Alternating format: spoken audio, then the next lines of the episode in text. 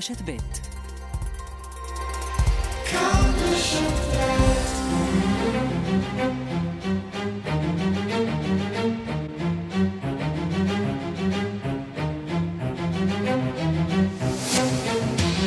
השעה הבינלאומית, מהדורת יום ראשון, הראשונה בשבוע. אני מיכל רשף, והיום בעולם.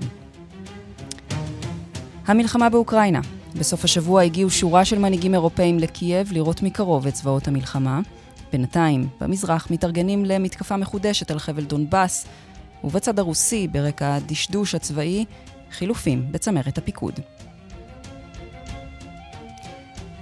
בצרפת יצאו היום כ-50 מיליון בעלי זכות בחירה לקלפיות להצביע בבחירות לנשיאות. הנשיא המכהן מקרו יצטרך להילחם על הכיסא כאשר מנהיגת הימין הקיצוני, מרין לפן, נושפת בעורפו. Je me sens bien, je me sens sereine, comme depuis le début de cette campagne. L'aboutissement de, de longs mois de, de campagne. לפן אומרת הבוקר, אני מרגישה טוב, זהו סופם של חודשים ארוכים של מערכת בחירות. בארצות הברית שוקלים להשאיר את משמרות המהפכה ברשימת הארגונים תומכי הטרור, גם אם הדבר יעלה בחזרה של איראן להסכם הגרעין. האם הלחץ הישראלי עבד? וגם.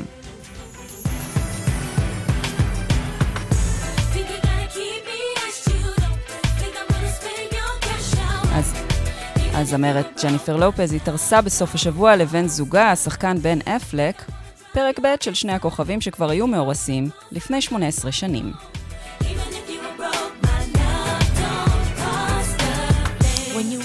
השעה הבינלאומית בצוות, העורך זאב שניידר, בהפקה יעל שקד ואורית שולץ, הטכנאים רוני נאור, אמיר שמואלי ושמעון דוקרקר. מיד נתחיל.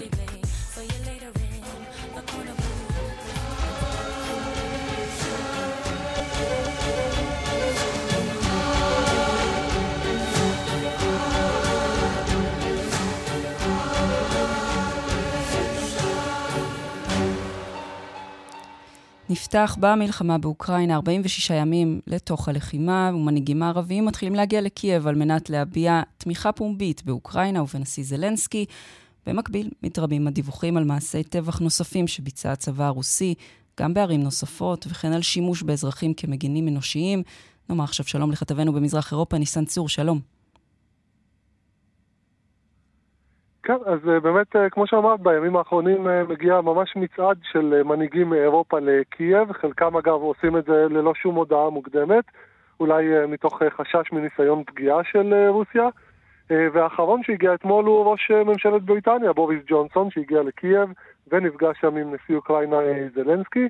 השניים גם צולמו כאשר הם מטיילים יחד ברחובות קייב במפגן של סולידריות מצד ג'ונסון. ובמהלך הפגישה ביניהם השניים דנו בהחרפת הסנקציות של בריטניה על רוסיה, וכמובן, וכמובן באספקה נוספת של נשק מבריטניה לאוקראינה. זלנסקי גם ניצל את הפגישה הזו על מנת אה, לקרוא למדינות המערב להטיל חרם על אה, גז ונפט רוסי, וכמובן לספק עוד נשק אה, לאוקראינה. אפשר לשמוע גם את הדברים שהוא אמר אתמול. בוריס Джонсон був сьогодні дуже конкретний і у відповідях на мої запитання, втім, як і завжди. і вже визначили з ним, яку допомогу надасть מה שאומר זלנסקי, בוריס ג'ונסון היה מאוד ספציפי היום בתשובות לשאלות שלי, כמו תמיד. כבר החלטנו איזו עזרה בריטניה תספק לבנייה מחדש של אוקראינה לאחר המלחמה. אזרחי בריטניה מוכנים לקחת חסות על שיפוצה של קייב, של קייב וכל האזור מסביב לקייב. Mm-hmm. ובמקביל לפגישה הזו בין שני המנהיגים, המודיעין הבריטי פרסם הלילה הערכת מצב. אה, ובה נכתב שהנסיגה הרוסית מצפון, מצפון אוקראינה הותירה ראיות אה, רבות לשימוש שביצע הצבא הרוסי באזרחים לא מעורבים, חלקם גם על פי אה, הערכה של המודיעין הבריטי נלקחו כמגינים אנושיים על ידי חיילי צבא רוסיה, mm-hmm. וכמובן לכל זה גם לצד הגילוי של קברי אחים נוספים והצבת מוקשים בתשתיות אזרחיות, כל הדברים האלו של צבא רוסיה. אז שמענו מה, אומר, אה, שמענו מה אומר זלנסקי, מה אומרים לו בתגובה המנהיגים האירופאים שמגיעים לשם? אז המנהיגים האירופאים כמובן מתחייבים להמשיך להטיל סנקציות קשות עוד יותר, גם על אה, פוטין, גם על האנשים הבכירים בממשל הרוסי, גם על אוליגרכים, וכמובן עוד אה, ועוד נשק לאוקראינה. אפשר גם לשמוע מה אמר בוריס ג'ונסון עצמו לאחר הפגישה אתמול. In the last few weeks, the world has found new heroes, and those heroes are the people of Ukraine. When I was here just a few weeks האחרונים ago, העולם we were- מצא גיבורים חדשים ואלו אזרחי אוקראינה. כאשר הייתי כאן רק לפני מספר שבועות, המידע המודיעיני שהיה ברשותנו הצביע על כך שהרוסים האמינו כי אוקראינה תיפול בתוך ימים ספורים בלבד, וקייב תיפול בתוך שעות בידי הצבא שלהם. כמה שהם טעו. האוקראינים הראו אומץ של אריות, ואתה, זלנסקי, הענקת להם את ההשראה, כך אומר ג'ונסון, והביקור שלו מגיע רק אה, יממה אחרי שנשיאת הנציבות האירופית, אה, אורשולה פון- פון דר ליין, הגיעה גם היא לביקור בקייב, יחד עם שר החוץ של האיחוד האירופי ג'וזף בורל, וגם הם כמובן נפגשו עם זלנסקי ודנו איתו בדרכים לסייע לאוקראינה. הם גם אה, ביקרו יחד באזור בוצ'ה, אותו, במקום בו התרחש אותו טבח אה, מפורסם שביצעו החיילים הרוסיים עם הגופות אה, ברחובות, ואפשר אה, לשמוע מה אומרת אה, פון דר ליין לאחר הביקור הזה בבוצ'ה. I was yesterday in Kiev and I visited Bucha, and there are no words for the horror I've seen in Bucha, the ugly face of הייתי אתמול army. אה, בקייב וביקרתי בבוצ'ה, אין מילים לתאר את הזוועות שראיתי בבוצ'ה.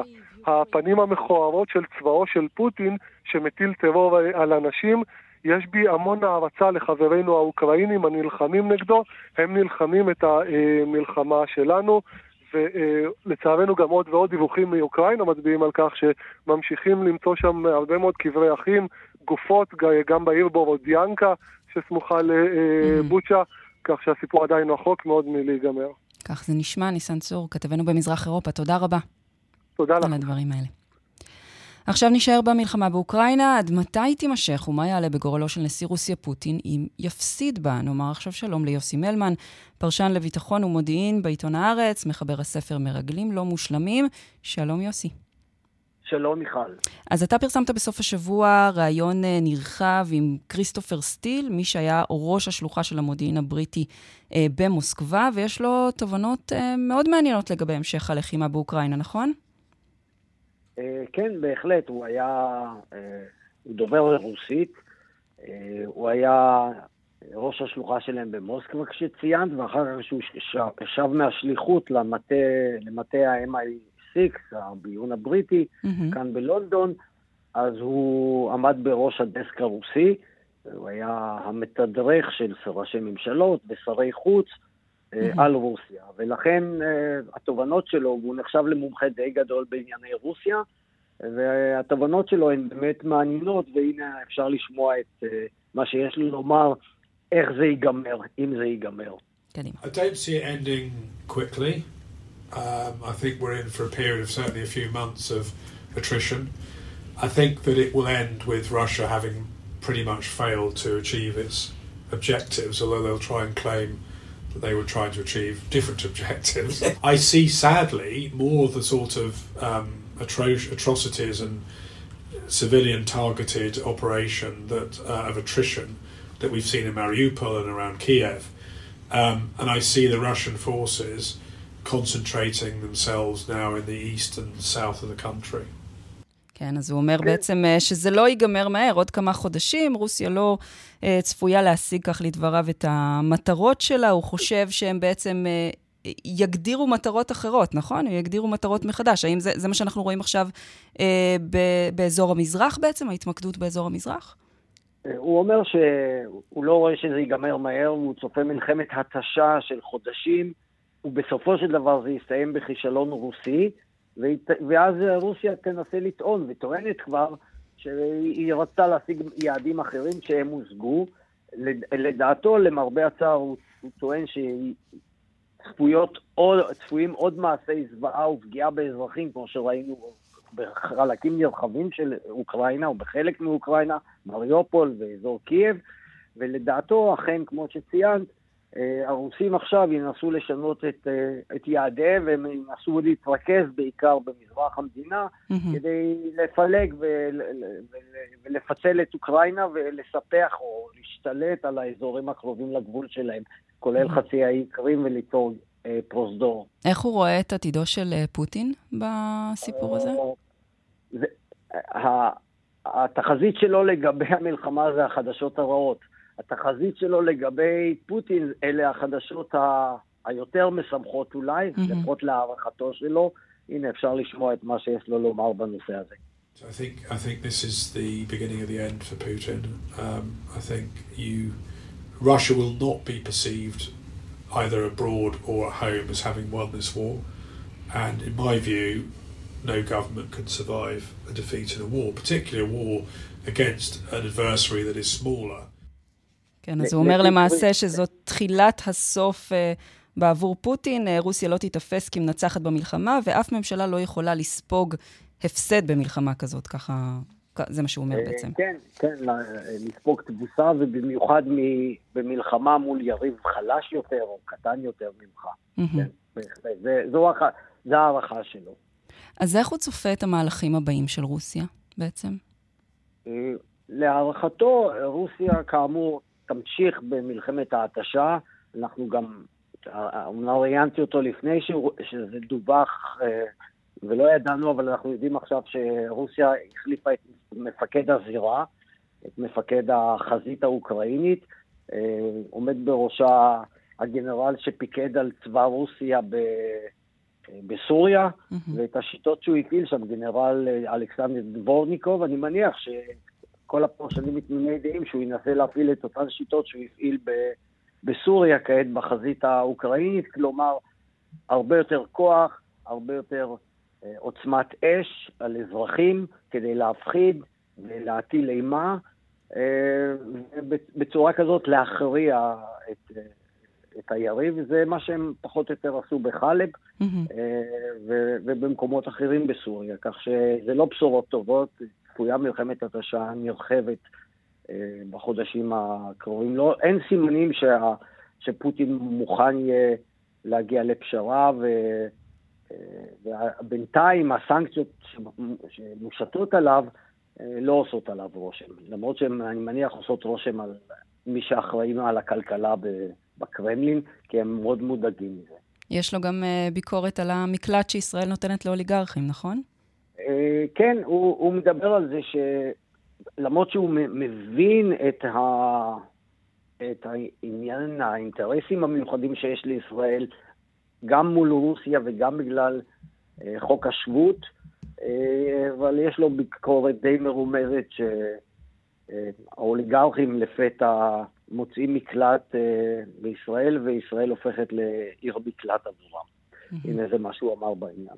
Suddenly, how many of the oligarchs had uh, become Jewish uh, because, you know, obviously, um, we can come on to Israel's relationship with Russia. It's very complicated, I do know that. But in general terms, you know, Israel doesn't have an extradition treaty with other states. Yeah. Um, Israel has, as you say, an almost automatic acceptance of someone who's Jewish as a citizen, which obviously we wouldn't have here. כן, הוא אומר בעצם, ש... כן, תמשיך. הוא אומר, מעניין שפתאום האוליגרכים הופכים ל... ליהודים. Mm-hmm. הוא, הוא מודה שיחסי ישראל עם רוסיה הם מאוד מורכבים, ושלישראל בעצם אין הסכמי הסגרה עם מדינות אחרות, כי לפי חוק השמות ולפי חוקי ישראל לא, אי אפשר להסגיר יהודים, או קשה מאוד להסגיר יהודים גם שהם אזרחים של מדינות אחרות. Mm-hmm. וצריך לומר שגם בבריטניה יש ביקורת מאוד נוקבת על היחס המקל של בריטניה שאפשרה לאוליגרכים להתאזרח פה, אבל בניגוד לבריטניה, ולצבור רכוש רב, ועכשיו הרכוש הזה נמצא תחת סנקציות ומוחרם, אבל בניגוד ל... אבל בבריטניה לפחות תהליך ההתאזרחות לקח זמן, לוקח זמן רב. הראיה היא שרומן אברמוביץ' בעצם גורש מבריטניה כי לא הייתה לו אזרחות, והוא הגיע למשחקיה של צ'לסי, כשהוא היה בעל המועדון, כשהוא בעל המועדון, דרך, באמצעות האזרחות הישראלית שלו. כן. אז זה כמובן אה, ביקורת שעולה גם אה, מהרעיון הזה. רק נאמר אה, למאזיננו הקבועים, שאולי זיהו טיפה את, ה, את השם הזה, זה אותו כריסטופר סטיל שחיבר דוח מאוד מביך על הקשרים בין נשיא ארצות הברית לשעבר טראמפ ונשיא רוסיה פוטין, דוח שעד היום נותר שנוי במחלוקת, חלק ממנו כן הצליחו לאמת, חלק קצת פחות, נכון? ככה במילה נכון, לסיום. נכון, הוא נזכר על ידי המטה של המפלגה הדמוקרטית, דרך משרד uh, חקירות פרטי בוושינגטון ומשרד עורכי דין, והוא חיבר את הדוח הזה. כן, כן, אנחנו איתך. כן, הוא חיבר את, הוא חיבר את הדוח לבקשת הילרי קלינטון ומטה המפלגה הדמוקרטית. כן. הדוח מאוד מאוד שנוי במחלוקת. חלקים ממנו התבררו כלא אמינים, mm-hmm. אבל המסקנות היסודיות של הדוח שלה היו כן נכונות. הוא אמר את זה לפני כן. כולם, שלפוטין יש, שלטראמפ יש קשרים עם פוטין, mm-hmm. שטראמפ רוצה שפוט, אה, או פוטין רוצה שטראמפ ייבחר ולא הילרי קלינטון, והוא גם הצביע על הקשרים שהיו לאנשי, פוט, לאנשי טראמפ, כן. יועציו של טראמפ, עם אה, אישים רוסים, עם אלי הון רוסים, והדברים האלה התבררו מהרבה מאוד דוחות של, של ה-FBI, כן. ובחקירות ובמשפטים, אבל יש גם כמובן אי דיוקים רבים מאוד בספקולציות בדוח. כמובן, והדברים שלו כעת על המלחמה באוקראינה מעניינים מאוד. יוסי מלמן, עיתון הארץ, תודה רבה לך שהצטרפת אלינו. תודה, מיכל. עכשיו אה, נקפוץ לארצות הברית, נאמר שלום לכתב אה, תחום החוץ בן יניב. בן, שלום. שלום, מיכל.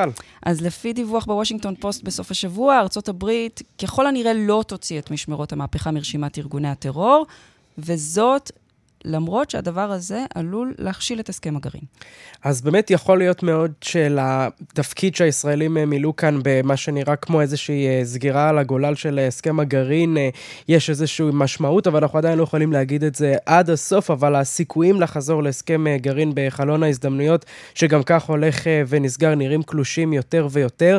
אז אחרי ששמענו במשך השבועות האחרונים שארצות הברית הולכת בכל הכוח להסכם עם איראן, ושזה עניין של ימים עד למעמד מעמד החתימות. אז בימים האחרונים, מיכל, ראינו אה, שינוי אה, במגמה בוושינגטון, שמענו את ההתבטאויות של מפקד הכוחות המשולבים, האדמירל אה, מילי בנושא הזה, ראינו אפילו את אה, שר החוץ בלינקן שמביע פסימיות, אותו בלינקן שהיה כאן ממש לפני כמה אה, שבועיים כמעט אה, בארץ וסירב להגיד עם משמרות המהפכה עם ארגון טרור, mm-hmm. ועכשיו גורמים בסביבתו של הנשיא ביידן אומרים כי הוא לא מתכוון להוציא את משמרות המהפכה מרשימת ארגוני הטרור, ושהיושב בבית הלבן סבור לחלוטין שמשמרות... משמרות המהפכה של איראן הם אכן ארגון טרור, אם מישהו היה צריך עוד איזושהי הבהרה בנושא הזה. נאמר, דרישה חדשה שלא הייתה קיימת בהסכם הקודם. לחלוטין, ושבהחלט כן. תפסה את הישראלים באיזושהי הפתעה, אותו ארגון משמרות המהפכה שפועלים אה, להרוג אה, אמריקאים, ישראלים ורבים אחרים כבר שנים רבות, דבר שבהחלט הפתיע את הישראלים ולרעה.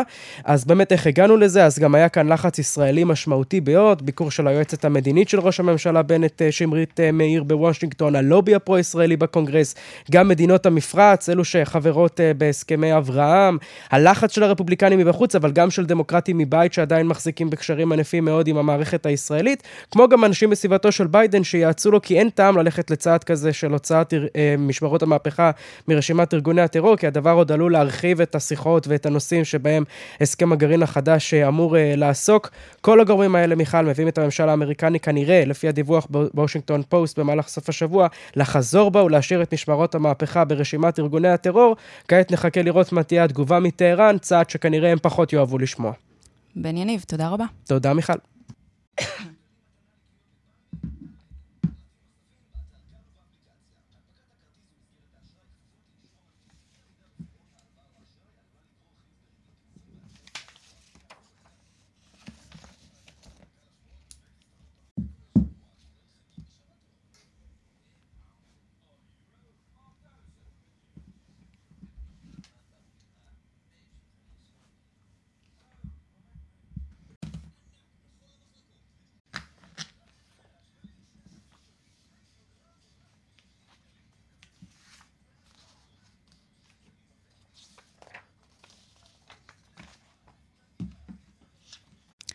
צרפת מצביעה היום בסיבוב הראשון של הבחירות לנשיאות הרפובליקה, אך רק כרבע מ-49 מיליון בעלי זכות הבחירה הצביעו עד הצהריים, מה שמחזק את החששות לשיעור הצבעה נמוך במיוחד. ההצבעה נערכת בסימן הצטמצמות דרמטית בפער בסקרים בין המובילים במרוץ לקביעת שני המועמדים שיעלו לסיבוב השני, הנשיא המכהן עמנואל מקרום, מנהיגת הימין הקיצוני מרין לפן.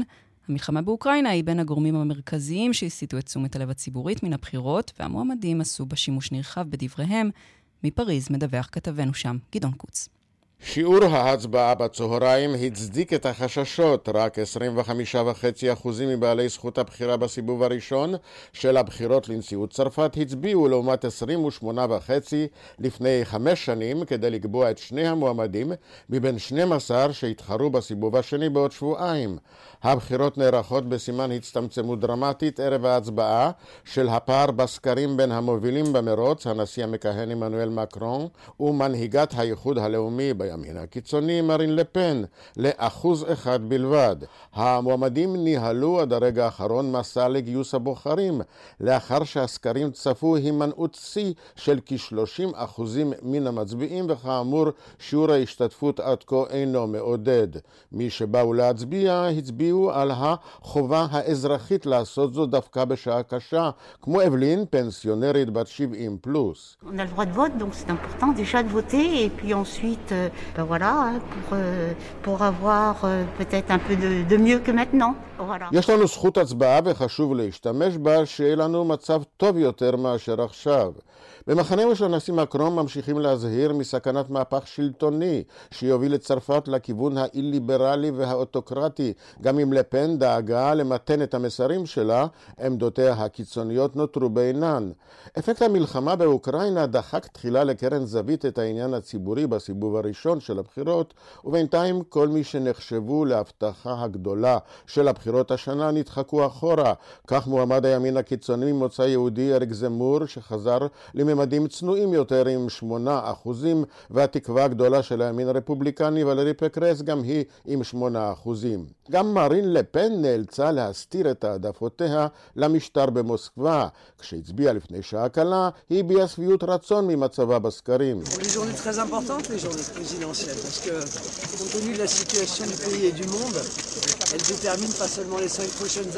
יום הבחירות הוא חשוב משום שבהתחשב במצב המדינה והעולם, הם יקבעו את מצב העניינים לא רק לחמש, אלא לחמישים השנים הבאות.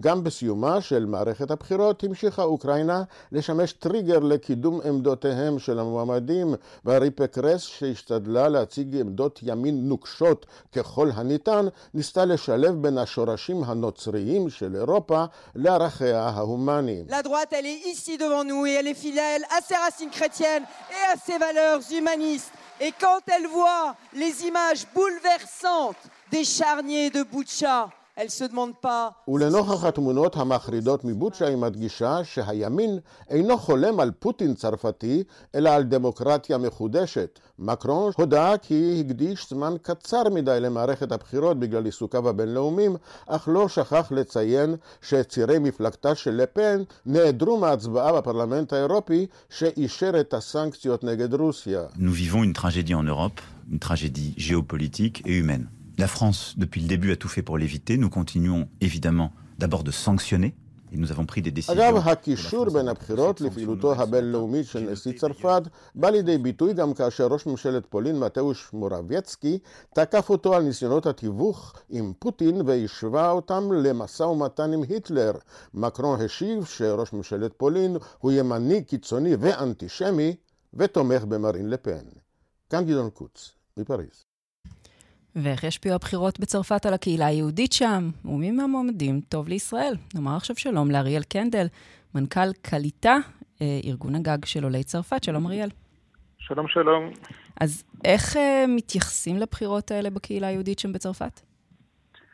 האמת שזה סיפור מאוד מעניין ומאוד מורכב, הרי מצד אחד מה שנקרא מנהיגי הקהילה כמובן יוצאים בקול רם נגד כמובן מרין לפן, אבל בעיקר נגד זמור, היהודי הזה הכל כך מעניין. כן, הוא מייצר להם לא... ממש בעיה, נכון? יהודי, כן, ימין קיצוני. אמיתי, ימין קיצוני שאפילו יש כאלה שאומרים שהוא פשוט מכשיר את השרץ, הוא פשוט הצליח להכשיר את מרין לפן, mm-hmm. ויכול להיות שאם בעוד שבועיים היא, היא פשוט תהיה נשיאת צרפת, זה גם יהיה בזכותו, זה סיפור מאוד מאוד מעניין מצד אחד.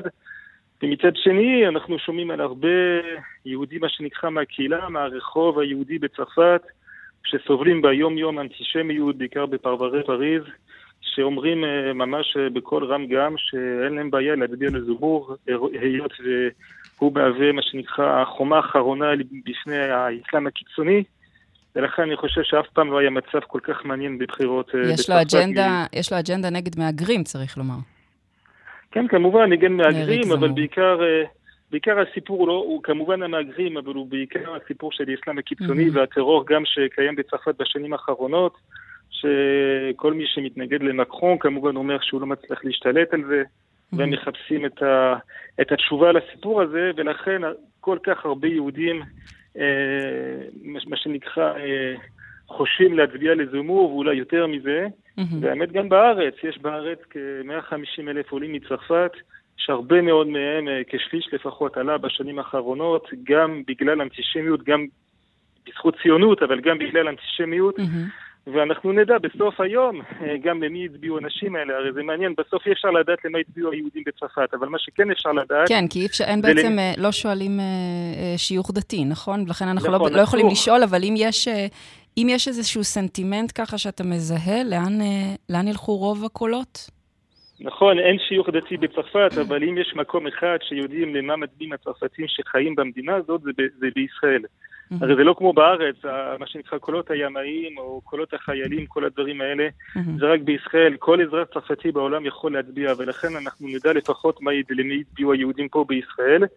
ואנחנו מבינים שיש ממש אה, חלוקי דעות אה, בקהילה היהודית, גם בארץ אגב וגם בצרפת, כאלה שאומרים שחייבים ללכת לפי הקו השמרני יותר, וכאלה שאומרים שאם הסיכוי האחרון של צרפת זה באמת הסיפור הזה של זמור, או אפילו גרוע מזה לופן, אז אה, למה לא, למה לא להצביע? אבל זה סיפור אה, מאוד מאוד מסוכן, כי אם, אה, הרי זמור לא יהיה נשיא צרפת, אבל אם מרין לופן תהיה נשיאת צרפת, זה יכול להיות, זה במדים שאף פעם לא הכרנו, צריך להבין שהיא הבת של ז'ו מארי לופן, mm-hmm.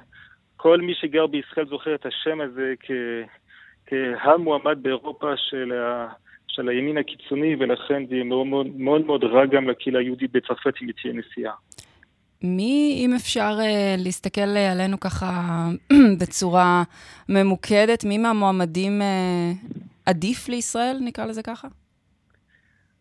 אה, כן, זה, זה מאוד מאוד לא פשוט, כי הרי בסוף הרי צרפת בשנים האחרונות היא די אה, ניטרלית נגיד, ככה היא פרו-ישראל כמובן, מקרו פרו-ישראלי, זה לא שהוא, אבל הוא גם לא עושה דברים מאוד מאוד פרואקטיביים כדי לעזור למדינת ישראל. אז אה, מאוד קשה להגיד אה, באמת מי ה, מה, מה הסיפור, אבל את יודעת, בלי לעשות מאירוע טרגי איזה ניצחון למדינה, אני אומר, אני לא, לא אגיד את זה שזה טוב לישראל, אבל בקטע של הזדמנויות, mm-hmm. צריך להבין שאם מרין לופן תיבחר, יש בצרפת לפחות 50 אלף יהודים ש... בשנה האחרונה כבר היו בערבי אינפורמציה של הסוכנות, זאת אומרת אנשים שממש מתעניינים בעלייה, ויכול להיות שאם לופן תהיה נשיאת צרפת, אה, יהיה מצב של אנשים שירצו שוב לעזוב את המדינה הזאת, כמו ה-50 אלף שעזבו בעשור האחרון בגלל הפיגועים. אז יכול להיות שעוד פעם נראה איזה גל כזה של 50 אלף שגם ירצו לבוא בגלל ההגעה של לופן לשלטון, ובקטע הזה מדינת ישראל שוב תהיה מול הזדמנות להביא יהודים מצרפת לישראל, כמובן שזה מצב אחר לגמרי ממה שקורה באוקראינה, זה לא סיפור של מלחמה, זה לא סיפור של פליטים, אבל זה עדיין כנראה המדינה היחידה בעולם שיש אה, מה שנקרא מאגר כל כך גדול של יהודים שבאמת רוצים לבוא לישראל, וכדי שזה יקרה, מדינת ישראל תצטרך, תהיה חייבת להביא תוכנית כדי להביא את, אגב, ה- המצב, היהודים האלה. אגב, המצב הביטחוני בתקופה האחרונה לא, לא מרתיע אותם? המצב הביטחוני פה? כן, אבל מצד שני, את יודעת, זה, זה, זה מאוד מאוד עצוב מצד אחד מה שקורה פה, ומצד שני, שוב פעם בצרפת ממש, בימים האחרונים, אה, סיפור של יהודי בשם אה, ג'רמי כהן, זיכרונו לברכה, ש... אה, שנפגע מ... שזה, מרכבת. כן, אה... כן, אמרו בהתחלה שהוא נדרס על ידי רכבת, כן. בסוף עכשיו מוצאים סרטונים ורואים שהוא בעצם. נתפס על ידי חבורה של 15 אנשים, קיבל מכות ופשוט ברח. כן. מה, כן, מהסיפור הזה, ובבריחה שלו, הוא, אה, רכבת קלה נכנסה בו, ובימים האחרונים מדובר שוב על אפשרות של תקיפה אנטישמית בצרפת עם... אה, כלומר, גם הנושא הזה לא... עולה לסדר היום בבחירות שם. כן, אריאל ובסוף... קנדל, נגמר לנו הזמן, אז אני מודה לך מאוד אה, על הדברים האלה, מנכ"ל קליטה, ארגון הגג של עולי צרפת. תודה רבה לך ששוחחת איתנו. תודה רבה לך, כל טוב. תודה.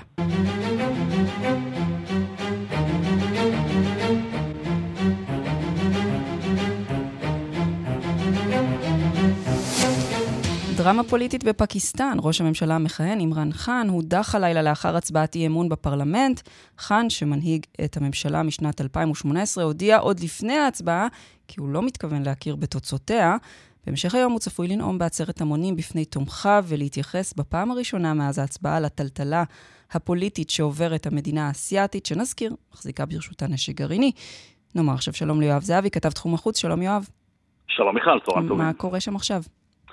אז אה, אפשר להגיד שפקיסטן אה, סוערת, אה, במהלך הלילה קיבלנו תמונות ושמענו קולות של תומכים רבים בראש הממשלה המודח אימרן חאן וגם של מתנגדיו. בואו נשמע קולות של תומכי האופוזיציה הלילה, זמן קצר אחרי ההחלטה להדיחו בבירה אסלאמבאד. הנה.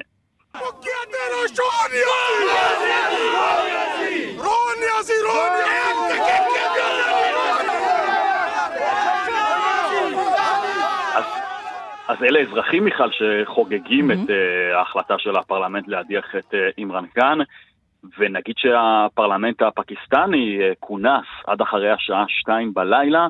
בהתחלה נראה היה שמפלגתו של קאן, שמכהן בתפקיד ראש הממשלה משנת 2018, תחסום בפעם השנייה את הצבעת אי האמון נגדו, חרף פסיקה של בית המשפט העליון שחייבה את הפרלמנט לערוך את ההצבעה הזאת ואסרה למפלגה שלו לחסום אותה, mm-hmm. אבל אחרי שעות של דחיות רבות בעקבות נאומים ארוכים של בעלי הברית שלו, קצת לפני חצות עזבו חברי uh, מפלגת השלטון את הפרלמנט, והצעת האי אמון התקבלה לאחר ש-174 מהחברים, כלומר יותר ממחצית, תמכו בה. שמענו משהו מחאן עצמו מאז ההצבעה בפרלמנט? טרם, עוד לפני ההצבעה הוא אמר שלא יקבל את התוצאות, והוא צפוי לנאום בפני תומכיו בהמשך היום. באופוזיציה מבקרים את חאן, בין השאר בשל המצב הכלכלי במדינה והאינפלציה הכבדה. הוא עצמו מתעקש שהוא קורבן של מזימה בינלאומית בהובלת ארצות הברית, שנוקמת בו בין השאר בעקבות מדיניות החוץ שהנהיג, והביקור שערך אצל נשיא רוסיה פוטין בקרמלין, mm. ממש ימים ספורים לפני הפלישה הרוסית לאוקראינה. שמענו כבר תמונות כאלה בעבר, כן. Mm-hmm. כן. אה, יריביו וגם פקידים אמריקנים לא מתייחסים ברצינות לטענות האלה של חאן, אבל הוא ותומכיו ממשיכים להתעקש, הנה. सपोर्टेड हुकूमत बनने जा रही है वो आप तमाशा खुद देख रहे हैं यहाँ पर लोगों का जो सूरत हाल है वो दैट इज कि हमने इंशाल्लाह पुरमन एहतजाज करना है और पाकिस्तान तहरीक इंसाफ ने... מנסים לייבא לכאן ממשלה, אומרת אחת מתומכיו של ראש הממשלה המודח. כולכם יכולים לראות את זה, אנחנו נפגין בצורה שלווה, נשוב לשלטון, אנחנו לא מפחדים. טוב, לאן זה הולך מכאן? אנחנו יודעים מי יחליף אותו? אז מחר צפוי הפרלמנט אה, להתכנס ולבחור ראש ממשלה חדש, ההחלטה הפעם לא תובא בפני הציבור. אה, המחליף שלך צפוי להיות מנהיג האופוזיציה שבאז שריף.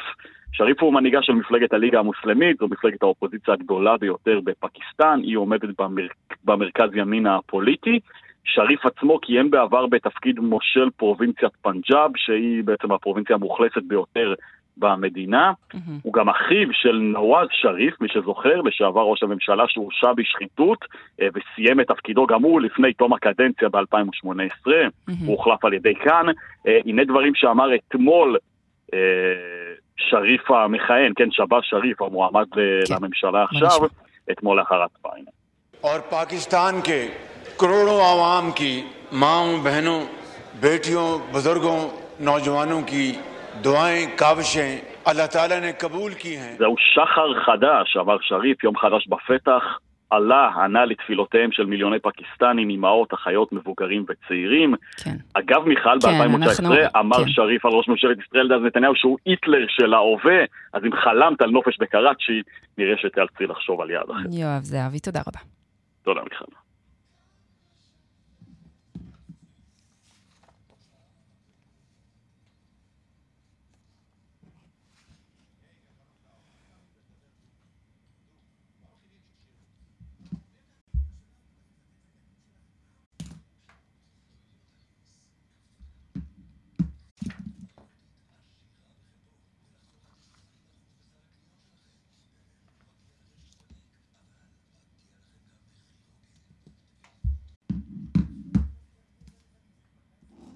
חזרנו. לא בכל יום מקבלים אה, הצצה למפגשים בדלתיים סגורות במזרח התיכון, כאלה שמשנים את ההסתכלות על אה, אירועים היסטוריים. אתמול זה קרה במצרים, כשבמהלך סדרת רמדאן שודר תיעוד יוצא דופן מפגישה משולשת של המועמד מטעם האחים המוסלמים לנשיאות, מוחמד מורסי, ראש המועצה הצבאית של המדינה דאז, הגנרל טנטאווי, וראש המודיעין הצבאי דאז, הגנרל עבד אל-פתח א-סיסי, דנים על תוצאות הבחירות הדרמטיות שהתרחשו באותה עת, ימים ספורים לפני הכרזתן. כתבנו לענייני ערבים, רועי קייס, הקטע הזה משדר לחלוטין, משרת לחלוטין את הנרטיב המצרי. נכון, מיכל, לחלוטין. תראי, אין פעמים רבות שמקבלים הצצה לאיך ההיסטוריה נכתבה, וזה למעשה מה שמאוד מיוחד בקטע הזה ששודר אתמול בערוצי הטלוויזיה במצרים. כהקדמה נגיד שבימים אלה משודרת בחודש אה, רמדאן העונה השלישית של הסדרה הבכירה, סדרה שמגוללת את המאבק של השלטון המצרי בעשור האחרון בטרור של דאעש, של ארגוני טרור אחרים, וגם המאבק באחים המוסלמים. בעונה הנוכחית באופן תקדימי יש שחקנים שמגלמים את נשיא מצרים הנוכחי עבד אל פתאח א-סיסי ואת איש האחים המוסלמים מוחמד מורסי, זה שהודח בידי א-סיסי ב-2013, אז א-סיסי היה שר ההגנה שלו. אתמול בפרק השמיני שודרו תיעודים יוצאי דופן בפגישה משולשת שהוקלטה ב-20 ביוני 2012. מדובר בימים שאחרי קיום הבחירות לנשיאות מצרים, בעידן שאחרי מובארק, וימים ספורים לפני שהם מכריזים על תוצאות הבחירות הצמודות בין איש האחים המוסלמים מוחמד מורסי לבין ראש הממשלה לשעבר אחמד שפיק, איש הממסד הישן.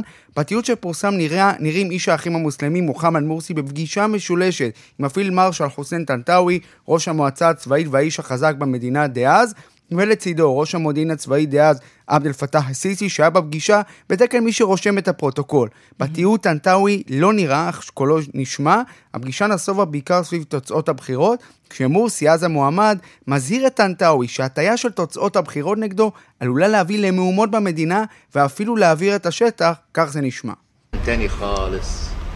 النتيجة النتيجة إذا تغيرت يا سيادة المشير مين اللي قال انها تتغير؟ سيؤدي هذا أنا بقول لحضرتك مش يمكن مش سيؤدي هذا إلى כן, אז אה, זה הקטע, זה אלה הקולות. מורסי אומר לטנטאווי, התוצאות, אם ישנו אותן, יובילו למצב של חוסר יציבות שאנחנו לא יודעים לאן יגיע. טנטאווי באמצע דבריו של מורסי כותב אותו ואומר, מי אמר לך שישנו את תוצאות הבחירות? זה לא אפשרי. מורסי מתעקש ששינוי התוצאות יוביל למהומות שלא הוא ולא הם, כלומר אנשי הצבא יוכלו למנוע אותן. טנטאווי במהלך התיעוד אף אומר למורסי כי נראה שגורם כלשהו מתכנן לעורר מהומות על רקע תוצאות הבחירות. מורסי יודף את הטענה הזאת ואומר שזו תחושה אוטומטית עממית. ואם זה לא מספיק, אז במהלך התיעוד מורסי גם דורש מטנטאווי לבטל את החלטת בית המשפט העליון שהתקבלה כמה ימים קודם לכן, שקבע כי יש לפזר את הפרלמנט שבו היה למפלגת האחים המוסלמים רוב. טנטאווי סירב לבקשת מורסי, אמר לו זאת החלטה של בית המשפט, זה לא בידיים שלי. עכשיו נגיד שהנרטיב שהתקבע לפי פרסומים בתקשורת הזרה בעשור האחרון, שהיה סוג של דיל בין האחים המוסלמים לבין הצבא, לתת למורסי את הנשיאות בתמורה לאי פגיעה במוסד הצבאי מצידו. מורסי אכן בסוף נבחר לנשיא, החזיק שנה בתפקיד עד שהודח. הקלטת הזאת שהודלפה עשור אחרי שזה קרה, באה להראות כיצד האחים המוסלמים איימו כביכול להעביר את מצרים אם התוצאות לא ישביעו את רצונם. כלומר, אם מורסי יפסיד, הנה מה שאומר השדרן המצרי אחמד מוסא, מקורב מאוד למשטר א-סיסי, בתגובה על התיעוד הזה שפורסם אתמול, הנה הדברים שלו. والاخطر محمد مرسي وهو بيتكلم على هنولع مصر انتوا عارفين يعني ايه الاخوان هيعملوا ايه هيولعوا البلد عشان ايه عشان كرسي مش عشان כן, אז זה השדרן אחמד מוסא, השדרן המצרי, אומר, הדבר הכי חמור שמוחמד מורסי מדבר עליו בתיעוד הזה, על כך שהם, האחים המוסלמים, יעבירו את מצרים. אתם מבינים מה האחים המוסלמים האלה רצו לעשות? הם רצו להבעיר את המדינה בעבור מה? בעבור כיסא. לא למען המדינה הזאת. זה לא מעניין אותם מי ימות. התיעוד הזה, מן הסתם, נועד לחזק את הפופולריות של השלטון המצרי, לתת עוד הוכחה שסיסי הציל את המדינה מהאחים המוסלמים. פרסום, אה, מיכל, שדווקא אולי מעיד על הדאגה בשלטון המצרי לגבי המתרחש במדינה, mm. בצל המצב הכלכלי הלא פשוט, האפשרות של גילויי התנגדות, אופוזיציה לשלטון. באותו כן. עניין, כדאי לומר שהתיעוד הזה כך נראה ערוך, לפחות לפי מה שפורסם, ועדיין הוא מעניק באמת הצצה נדירה למה שהתרחש באותם ימים גורליים. ולסיום, אנקדוטה מעניינת, הסרטון נפתח באיזושהי אמירה של טנטאווי, שסיסי, לימים מי שהדיח את מורסי, לא היה צריך להיות בכלל בפגישה הזאת שתועדה, אה, פגישה משולשת שהייתה אמורה להיות פגישה רק בארבע עיניים, אבל מורסי אומר שאין בעיה שסיסי יישאר, טנטאווי גם מהלל את סיסי ואת הקרבה שלו לדת, ומורסי אומר, כן. סיסי הוא איש האמת. לא כל כך הרבה זמן לאחר מכן, מורסי הדיח את טנטאוי מתפקיד שר ההגנה למען אותו סיסי, שכעבור כמה חודשים הדיח את מורסי, והוא הפך לשליט המדינה עד היום, סוג של אירוניה. טוב, קטע מאוד מעניין ממצרים. רועי קייס, תודה רבה. תודה.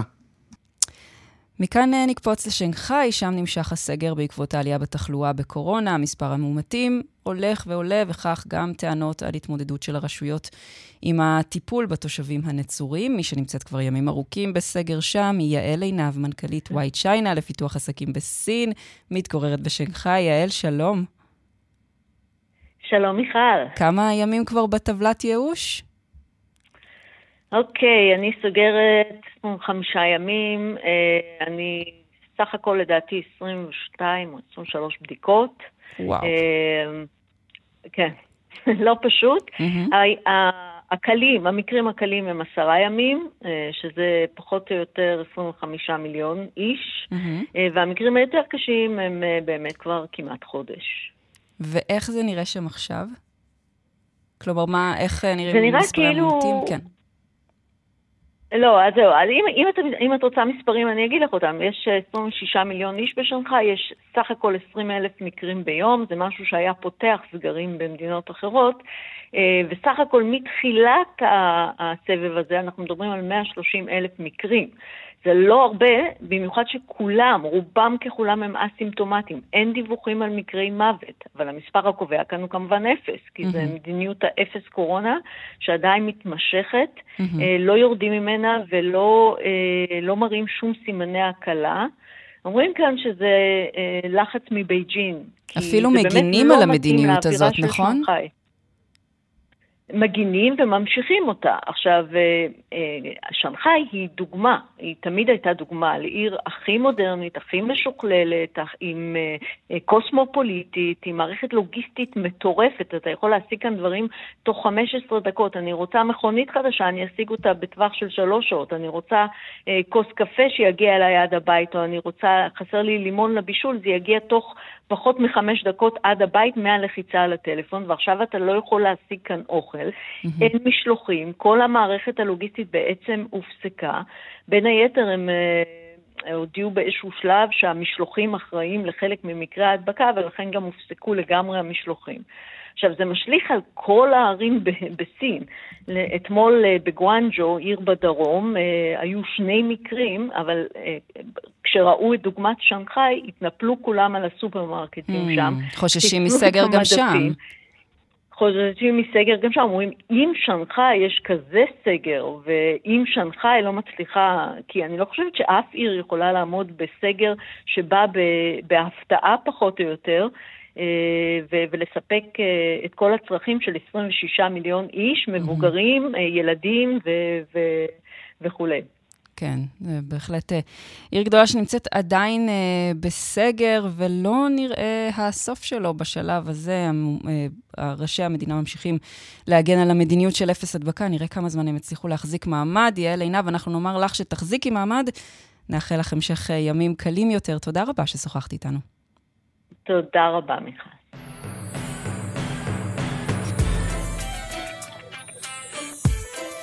שמונה עשרה שנים אחרי שפירקו את האירוסים, הזמרת ג'ניפר לופז, הלואי ג'יילו והשחקן בן אפלק בקאמבק, הם מתארסים. בפרק ב' זה קרה אתמול, נסיים את השעה שלנו עם ג'יילו, ועם ברכות מאיתנו כמובן. הנה, Love Don't Cost a Thing.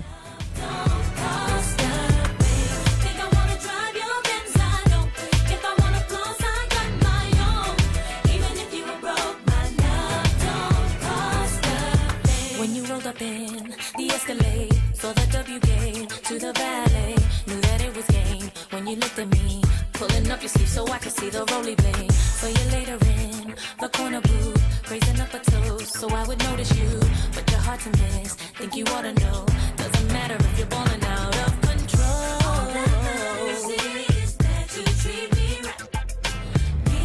כאן השעה הבינלאומית, יום ראשון, הראשונה בשבוע, העורך הוא זאב שניידר, המפיקים אורית שולץ ואייל שקד, הטכנאים אמיר שמואלי, רוני נאור ושמעון דוקרקר. אני מיכל רשף, אחרינו רגעי קסם עם גדי לבנה. אנחנו ניפגש שוב מחר, בשתיים בצהריים באותה שעה. שיהיה לכם המשך יום נעים.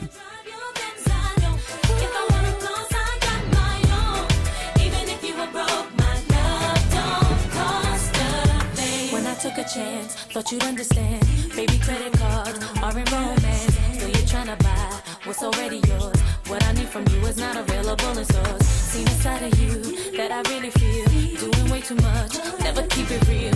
If it doesn't change, gotta hit the road. Now I'm leaving with my keys. I've